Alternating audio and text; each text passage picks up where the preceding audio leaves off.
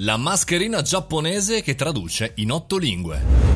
Buongiorno e bentornati al caffettino, io sono Mario Moroni e come ogni giorno in questo podcast parliamo come se fossimo davanti alla macchinetta del caffè di tematiche che ci possono interessare a noi imprenditori professionisti del mondo marketing e non soltanto. Oggi parliamo di una mascherina realizzata da una startup giapponese, questa mascherina intelligente che traduce in tempo reale in otto lingue, perlomeno così dice la startup giapponese. Stiamo parlando della Danat Robotics e questa mascherina si Face, si chiama così, e viene definita la prima mascherina intelligente al mondo. Era tra l'altro allo studio già prima della pandemia da coronavirus, perché come sapete nel mondo asiatico è costume, ormai è normale eh, utilizzare una mascherina comunque in generale per eh, camminare. Insomma, fatta di plastica si potrà portare sopra la mascherina eh, tradizionale e collegata al nostro cellulare con il Bluetooth fondamentalmente eh, permetterà di tradurre in tempo reale le parole che stiamo dicendo amplificate da un, diciamo così, da delle casse all'interno di queste, di queste mascherine, eh, sono tradotte in tempo reale, in otto lingue, quindi dal giapponese al cinese, inglese, francese, indonesiano, coreano, spagnolo, thailandese e vietnamita. E voi vi chiedete ancora, ma l'italiano? L'italiano non c'è mai, ragazzi, lo sapete bene che siamo sempre in fondo alla classifica. Insomma, notizia interessante perché chiaramente potrebbe essere molto utile.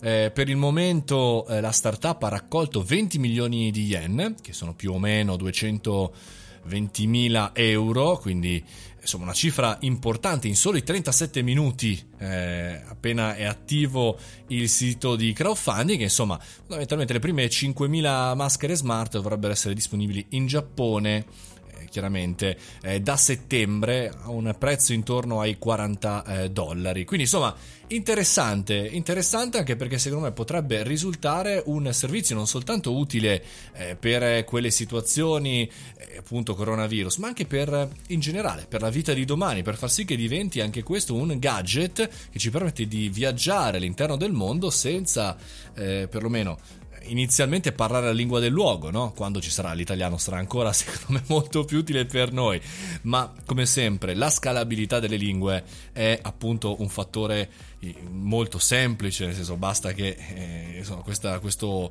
questo crowdfunding funzioni, il business giri e poi chiaramente arriveranno tante eh, le altre lingue. Però pensate a questa funzionalità in Europa, eh, insomma potrebbe veramente esplodere, potrebbe spaccare perché appunto le mascherine talvolta le indosseremo anche per andare nelle grandi città, per cui insomma non si sa mai, non si sa mai. Mi è, mi è piaciuta come, come, idea, come suggerimento, come novità da segnalarvela per affrontare questa settimana sempre più poliglotti, sempre più digitali, sempre più, come dire, tradotti in un'unica lingua del mondo, ovvero insomma la comunicazione in questo caso, anche tradotta.